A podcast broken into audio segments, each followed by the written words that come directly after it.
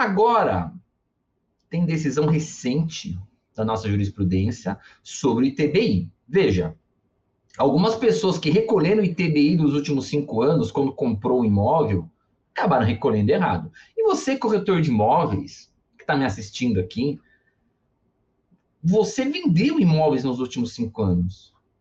Dentro disso, alguns clientes que adquiriram ou que venderam imóveis, ou até uma questão de permuta, eles talvez tenham recolhido o ITBI, Imposto de Transmissão de Bens Imóveis, por um valor superior àquele que deve de fato ser pago. E aí, o que, que faz? Dá para fazer alguma coisa? Sejam bem-vindos aqui ao programa Locação em Foco. Se você ainda não é inscrito na TV Cresce, se inscreve, deixa o like, compartilha para mais pessoas e, gente, não me segue aí nas redes sociais, me segue lá, arroba Paulo Teófilo no Instagram, ou também eu não, e também se inscreva nos meus canais do YouTube, Teófilo Belcati e o Minuto Tributário. Lá eu tenho conteúdo diário para você e para te orientar. Então, gente, como esse tema de direito tributário, ele é muito importante, novamente eu estou trazendo aqui minha convidada de honra, professora Fabiana, professora de direito tributário e que também tem o seu canal de direito tributário com milhares de inscritos e faz vídeos diários. E eu sou um aluno dela, porque eu vejo os vídeos dela, eu assisto as aulas dela. Professora, por favor, obrigado de novo pela sua participação aqui no programa. Paulo, tudo bem? É um prazer estar aqui com você novamente. Conte sempre comigo, é sempre muito bom poder discutir sobre esses temas de direito tributário que impactam na vida de todo mundo, né? Prazer estar aqui com vocês também, pessoal. E, como disse o Paulo, né? Se você ainda não me segue, tá aqui meu Instagram, meu YouTube, Prof. Fabiana Tomé, ou Fabiana Tomé também no YouTube, onde a gente compartilha temas da prática tributária. Vamos lá, Paulo? Isso aí. E como eu já falei, eu assisto os vídeos dela, eu sou aluno dela. Eu posso falar que o canal dela é bom. Se você não é inscrito, se inscreve lá e segue ela no Instagram. Vai valer muito a pena. Fabiana, vamos lá. Base de cálculo do ITBI. Teve, eu já, eu já quero entrar no tema e eu já quero te lançar uma pergunta dentro do tema também. Pode desenvolver tranquilo, depois já responde essa pergunta. Teve uma alteração na jurisprudência que a gente já sabe, né, sobre, quer dizer, às vezes o ouvinte não sabe, né, mas tem uma alteração na jurisprudência sobre a base de cálculo, que agora parece que você paga pelo valor do contrato, não pelo valor venal. Aí eu já quero, pode desenvolver o tema, eu já quero te engatar uma pergunta agora também. E se a pessoa pagou pelo valor venal, que é maior do que o valor do contrato? A palavra é sua. Vamos lá, Paulo, vamos esclarecer. Isso não estava essa... combinado. combinado, mas é o X da questão, né? É, é o X aí. da questão, é onde interessa muito aí também, né? Olha só, o ITBI é o Imposto sobre Transmissão Onerosa de Bens Imóveis. Por exemplo, numa compra e venda, né? Então, nessa transmissão de bens vai incidir esse imposto. Só que como é que ele vai ser calculado? Esse imposto também, devido ao município, né, lá para a prefeitura, é um percentual do valor venal. E aí eu vou colocar entre aspas valor venal, por quê? Porque o Código Tributário Nacional, que vale para todos os municípios, que vale para todo mundo, ele dá essas normas gerais falando que o ITBI, a base de cálculo dele é o valor venal. Só que aí o que, que acontece? Começou uma discussão. Né? A discussão foi: o proprietário Lá atrás, o proprietário fala assim: não, o valor, já que é valor venal, tem que ser o valor do meu IPTU, o valor que é base do IPTU. Então, se meu imóvel, para fins de IPTU, vale 200 mil reais, para fins de ITBI, tem que ser exatamente esse a base do cálculo. Já o município, o município usa outro fator. O município, o que, que ele faz normalmente? Ele presume mas não usa o do IPTU. Né? Olha a situação: é o município, é o mesmo ente tributante, tanto do IPTU quanto do ITBI, mas para fins de IPTU, ele edita lá a planta genérica de valores, que é um valor venal dessa propriedade, e para fins de TBI, ele lança um outro valor. Ele fala assim: não, eu vou presumir aqui e vou usar um valor de referência. Então, costuma ser, aqui em São Paulo é assim, então na maioria dos municípios também é assim. Eles fazem uma outra presunção, uma outra tabela em que eles consideram, conforme o bairro, conforme a metragem, um outro valor, que é presumido. Então, quando você compra um imóvel né, e você vai fazer o registro, para fazer o registro, né, apesar de várias controvérsias aí sobre isso, mas lá no cartório eles vão falar assim: não, traz a guia de pagamento do ITBI. E aí, quando você vai lá na prefeitura para pegar essa guia, preencher a guia e fazer o pagamento, o valor que eles exigem é com base nessa presunção deles. Então, ele fala assim: não, eu estou vendo aqui que o seu imóvel tem, tem 10 metros, 10 não, 100 metros quadrados, no determinado bairro, então, pela minha tabela, ele vale 500 mil reais. E aí, a pessoa, normalmente, vai transferir o imóvel, acaba falando assim: então tá bom, né? Vou pagar em cima dos 500 mil reais que o município está exigindo. Só que aí teve gente, como sempre tem, que falou: não, não estou conformado com isso, eu vou discutir essa situação. E aí levou isso para o judiciário. E aí a questão é: qual que é efetivamente a base para calcular o ITBI? Será que tem que ser o mesmo valor de base do IPTU? Será que o município pode usar essa presunção que ele adota e que costuma ser maior do que o valor real do imóvel?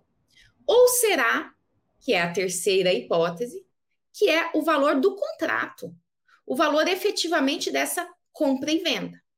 E isso foi levado para o judiciário. Depois de anos e anos e anos de discussão, chegou lá numa corte lá maior, o STJ. Né? O STJ é o tribunal maior aí que fica lá em Brasília dos ministros e que examina se algo é legal ou não, se está de acordo com a lei ou não. E aí, ao examinar essa situação, ele falou assim: não, o valor do ITBI, olha só, ele é um imposto sobre a transmissão do imóvel. Qual que é o fato gerador? Qual é aquela relação? É a transmissão. Não é o mesmo do IPTU. IPTU é ser proprietário do imóvel. E aí tem uma planta genérica lá de valores dessa propriedade. Mas o ITBI é na venda, né? É na transmissão. E essa transmissão tem um valor que pode ser maior, que pode ser menor, varia de acordo com uma série de situações, né? Se o imóvel está conservado, se está numa região valorizada, se está numa região desvalorizada, é, se, às vezes até mesmo o imóvel até vale, mas eu estou precisando de dinheiro urgente, preciso urgentemente para uma situação, emergência pessoal, etc. Eu vendo por menos, porque eu preciso rapidamente desse valor. E aí vai ter um valor da operação. Então, dando aqui um exemplo, até com números a título ilustrativo, vamos dizer que lá na, no IPTU ele tivesse uma planta genérica de 200 mil reais. É a base do cálculo do IPTU. Mas o município, ele usa uma presunção nessa, esse valor de referência. Aí ele fala: não, seu imóvel vale 500 mil reais. Mas qual o valor que eu efe vendi efetivamente? Vendi por 300. E aí? Vai tributar 200, 300 ou 500? Então vamos considerar esses três valores, né? O 200, que é o do IPTU, 300, que é da minha operação de venda, 500, que é o que o município quer cobrar e o município cobra desses 500. Mas, levando isso ao judiciário, né, alguém levou isso para o STJ, e o STJ, ao julgar essa situação, decidiu algo muito importante. Mas algo muito importante que não vale só para essa pessoa que entrou com a ação. Ele julgou isso num procedimento, num rito diferenciado, em que nesse rito ele fala assim: olha, Vou julgar aqui o caso do Paulo, já que o Paulo que entrou com essa ação, ele que recorreu para esse tribunal. Mas esse assunto ele é tão relevante, são tantas as pessoas discutindo esse mesmo assunto, que para pacificar essa situação, eu vou dar uma decisão que vai valer para todo mundo. Né? É o que a gente chama de repetitivo de controvérsia. Então, é uma decisão que vale para todo mundo. E o que, que o STJ decidiu nesse caso? Primeiro, é o do IPTU? Ele falou, não. Base do IPTU é a propriedade, aqui nós estamos falando de transmissão, são fatos diferentes, então não tem que usar a base de cálculo do IPTU. Só que aí veio a outra situação. Mas então será que o município pode estabelecer esse valor de referência? E ele falou: não. O município falou assim, mas como é que eu vou ficar verificando caso a caso? Porque o município, o fisco, normalmente quer facilitar a vida dele, né? Então, falou assim: então eu estabeleço aqui uma regrinha que vale para todo mundo. STJ falou: nada disso. Quando você estabelece uma presunção, você está tributando alguma coisa que não corresponde ao que efetivamente aconteceu. Então, se eu vendi o meu imóvel por 300 mil, o valor que tem que ser tomado como base para o cálculo do ITBI é de 300 mil. Ou seja, resumo da ópera aqui: o STJ decidiu, pacificou no seu julgamento, na sua jurisprudência, que o ITBI tem que ser calculado sobre o valor da operação, ou seja, sobre o valor do contrato de transmissão. Né? E aí gera a pergunta que o Paulo me fez. Né? E aí? Comprei um imóvel há dois anos. Fui olhar lá, paguei em cima do valor de referência. Vendi por um valor, mas paguei o IPTU com base no valor, o IPTU, o ITBI, com base no valor muito maior. E aí? Bom, então você pagou indevidamente. Então você tem o direito de pedir essa diferença de volta. Se você pagou com base, por exemplo, em 500 mil, mas a sua operação era de 300, a transferência, o contrato foi de 300, o percentual do ITBI não devia ter sido calculado sobre 500, mas sim sobre 300. E você pode pedir isso de volta, né? Inclusive, se você é corretor, avise aí os compradores que compraram nos últimos cinco anos, porque o limite aqui para pedir isso é de cinco anos a prescrição, né? Quem comprou nos últimos cinco anos pode pedir esse valor de volta. Né? E aí eu recomendo fazer judicialmente. Pode pedir direto para a prefeitura? Pode. Mas a prefeitura não vai te dar. Ué, mas o STJ não decidiu isso? Decidiu. Mas os municípios ainda não fazem, né? É, o não estão. vai seguir o que está na lei, não o que está na jurisprudência, né? Exatamente. Vai vincular. Exatamente. Ele segue a leizinha dele ali.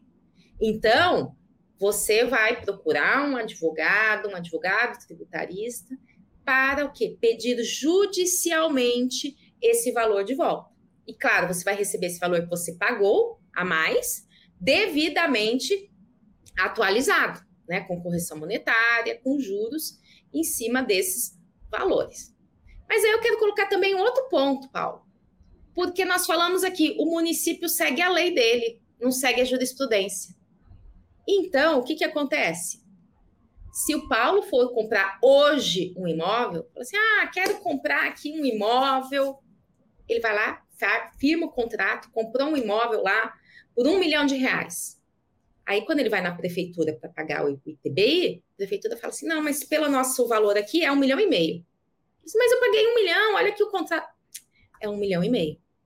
E aí a prefeitura vai querer cobrar para você registrar, você normalmente tem que ter essa guia de pagamento, você, você tem que pagar o ITBI sobre um milhão e meio. Senão, você não vai conseguir registrar o imóvel. Então, também nessa hipótese, para você não pagar a mais, cabe uma ação também. Uma ação o quê? Preventiva. Uma ação que fala assim: olha, juiz, ele está querendo me cobrar mais do que é devido, porque ele está querendo cobrar aqui em cima do valor que ele está presumindo e que o STJ já disse que não pode ser. Então, juiz, autorize que eu pague o ITBI sobre o valor correto. Então, com isso, né, você tem duas posições aí, duas situações. Quem já comprou o imóvel e pagou a mais, pode pedir de volta. Quem não comprou ainda, mas vai comprar, preste atenção. Se quando você for pagar o ITBI o município tiver cobrando isso em cima de um valor que é maior do que você efetivamente comprou, aí você pode ingressar com uma medida judicial para não pagar isso daí também, né? É uma, outra... uma coisa que eu falo às vezes para o pessoal, vai fazer esse mandato de segurança, já faz na assinatura do compromisso de compra e venda. Assinou o compromisso de compra e venda, já entra com essa ação, porque o tempo que vai demorar, às vezes, para pegar a documentação e fazer escritura, é o tempo, em tese, né, de mandato de segurança, já ter pelo menos uma liminar. Uhum. Pelo menos uma liminar tem que ter, não é possível, né? Exato. Então, acho que isso daí é o que eu falo pessoal. Não sei se você concorda comigo. Assinou o compromisso de compra e venda, já no mesmo dia, já, já deixa o advogado já... engatilhado no mandato de segurança. Já sabe que o município vai cobrar sim, porque ele faz isso com base na lei dele. Né? Exatamente. Exatamente. Então, quando você tem essa diferença também, uma pessoa comprou o imóvel é, e pagou pelo o valor venal, só que o valor venal era menor que o valor de o, menor que o valor, que essa era a situação inversa do que a gente está falando. Situação uhum. inversa. E aí eu faço prevalecer o valor menor ele pagou pelo valor venal, só que o valor venal é bem mais baixo. Ele Não, pagou, vamos dizer, pelo, pelo valor errado, do... Desculpa, ele pagou pelo valor de contrato. Falei tá. errado, que pagou pelo valor de contrato, mas o valor venal é bem mais baixo que o valor de contrato. O imóvel foi vendido muito acima do valor venal. É, ele vai pagar sobre o valor do contrato. Independente pelo valor mais baixo. Independente do valor mais baixo. É, tinha essa pretensão, né? Mas é o valor do contrato. Se o valor da presunção da prefeitura era menor, a obrigação dele é de pagar no valor do contrato, né? Só que aí a parte não vai atrás disso, né? Então, se você tem município que cobrou um valor menor, você fica quietinho. E esse município poderia até cobrar essa diferença, porque ele pagou, cobrou menos? Até poderia. Mas ele não vai atrás disso, porque é um levantamento muito minucioso. Né? Então, a gente, a gente tem visto que o município não vai atrás dessa diferença, mas é algo para você observar. Então, não é o menor valor, é o valor do contrato. Agora, um cuidado. É interessante porque essa semana teve duas pessoas que me procuraram nessa mesma situação, porque ela pagou pelo valor do contrato, mas só que o valor venal é muito menor, então daria uma diferença. Aí não dá para entrar com a repetição de débito, porque a, a jurisprudência pacificada é que é o valor do contrato, né? Exatamente. Agora, a não ser, que aí a gente já quer colocar uma observação, né? Porque quando a gente fala assim, ah, você paga pelo valor do contrato, vai ter um espertinho que vai falar assim, então vamos colocar um valor bem baixinho no contrato. Isso é fraude, né, gente? Tá? Nós não recomendamos. Então, não pense em usar essa estratégia, porque isso não é planejamento tributário. Você vendeu o imóvel, a pessoa comprou um imóvel por um milhão de reais, você vai falar assim, então vamos colocar no contrato que a gente vendeu aqui só por 500 mil, né? Porque aí a gente vai pagar sobre os 500 mil. Num primeiro momento, sim. Você pode ser que você recolha ali sobre os 500 mil. Mas, nesse caso, inclusive o STJ, STJ deixou aberta essa possibilidade. Se o município desconfiar que é falso, que é uma declaração falsa, ele pode instaurar um procedimento, notificar esse comprador, né? E falar assim: olha, você está falando aqui que você, que você operou por 500 mil, mas isso é um valor muito distoante do mercado. Pela uma análise que nós fazemos, isso não é corriqueiro acontecer, né? Então, prove que realmente o valor foi de 500 mil. Então, abre um processo administrativo que se o fisco mostrar que realmente você praticou uma fraude, ou seja, que era mentira o valor que você declarou, você vai pagar o imposto, a diferença do imposto, e você vai pagar a mais a multa. E então, um processo o... crime de presente ainda. Exatamente, isso ainda é crime, né? Crime contra a ordem tributária. E hoje é preciso ter muito cuidado com isso, porque fala assim: ah, meu avô fazia, meu pai fazia. Antigamente não cruzava as informações como cruza hoje. Caia o dinheiro na conta do cara, o cara tem que declarar. Aí ele vai declarar que. Como ele vai declarar que um gastou um milhão, outro recebeu um milhão, sendo que o valor é de 500 mil? Exatamente. e mesmo que ele não declare, o banco manda essa informação. É? O banco manda. O banco manda essa informação que movimentação bancárias, né, elevadas principalmente, gasto, se você comprou alguma coisa com isso daí, falou, de onde ele tirou dinheiro para comprar isso aqui? Então, hoje, com a informatização, a fiscalização cruza dados, e aí nem precisa de pessoa, é o computadorzinho lá, e ele apita inconsistência, inconsistência, né? Aí ele vai te mandar uma notificação para você esclarecer. Se realmente você fala, não, ó, eu fiz o verdadeiro, né? Esse, esse, essa inconsistência, não sei por que motivo, mas você mostra que foi o verdadeiro, né? Porque às vezes o que é que acontece nessa inconsistência? Vamos dizer que o Paulo me entregue um valor e fala assim, Fabiana, compra para mim aí que você está viajando, compra para mim aí um alguma coisa, um carro onde você está. Passou um valor substancial para eu comprar um carro para ele. Pode ser que a Receita cruze isso. Fala assim, Fabiana, da onde veio esse dinheiro? É isso que ele vai me notificar. Aí eu vou mostrar. Não, isso aqui, ó, foi o Paulo que me passou, mas depois eu devolvi para ele porque era um patrimônio dele. Então, quando eu consigo esclarecer, e esclarecer documentalmente, mostrando a entrada, mostrando a saída, que era de outra origem, etc., tô tranquilo, tô beleza. Né? Mas porque eu falei a verdade. Agora, quando eu invento, quando eu faço fraude, como é que eu vou provar? Da onde veio, para onde foi esses valores? Então, cuidado, porque quando a gente fala assim, ah, o STJ falou que é sobre o valor do contrato, muita gente já vem me falar assim, então eu posso botar o valor que eu quiser? Não faça isso, não faça isso, porque depois você vai criar um problema muito maior, né? Então vamos agir corretamente, vamos reduzir a carga tributária dentro dos limites do que é correto, dentro dos limites da lei. Chamada elisão fiscal, não evasão fiscal. Exatamente. Tá certo. Gente, acho que ficou bem esclarecido aqui esse tema, um tema bem interessante mesmo. Então, se você ainda tiver alguma dúvida, mostra os contatos da, da professora aqui na tela, por favor. Gente, adiciona ela no Instagram, chama ela no Instagram, ela responde rápido, hein? Eu sou prova disso, responde rápido. E também se inscreve no canal dela aqui do YouTube, que tem conteúdo falando sobre isso daqui lá, se ainda sobrou alguma dúvida. Professora, chegamos ao final aqui do programa, não temos mais tempo, por mais que o papo tá da hora, queria estar tá continuando, mas eu vou passar aqui a palavra para você, para fazer as suas considerações finais. Fica à vontade. Paulo, primeiro, parabéns para você por esse programa, parabéns para o Cresce por esse programa, por essa divulgação de informações tão importante. E eu quero dizer que é sempre um prazer estar aqui com vocês, sempre um prazer compartilhar esses conteúdos. E eu espero que continuemos nos encontrando em outros em outros programas, né, Paulo? Em outras gravações, em outros momentos, lá no Instagram, lá no YouTube, porque com essa troca de informações a gente só tem a crescer, todo mundo. Com certeza. Chegamos ao final, mais um programa. Se você ainda não me segue no Instagram, me segue lá, arroba prof. Paulo Teófilo. Se inscreve nos meus dois canais do YouTube, por favor. É dois canal mesmo que eu sou da Moca. Moca fala dois canal, não fala dois canais, né?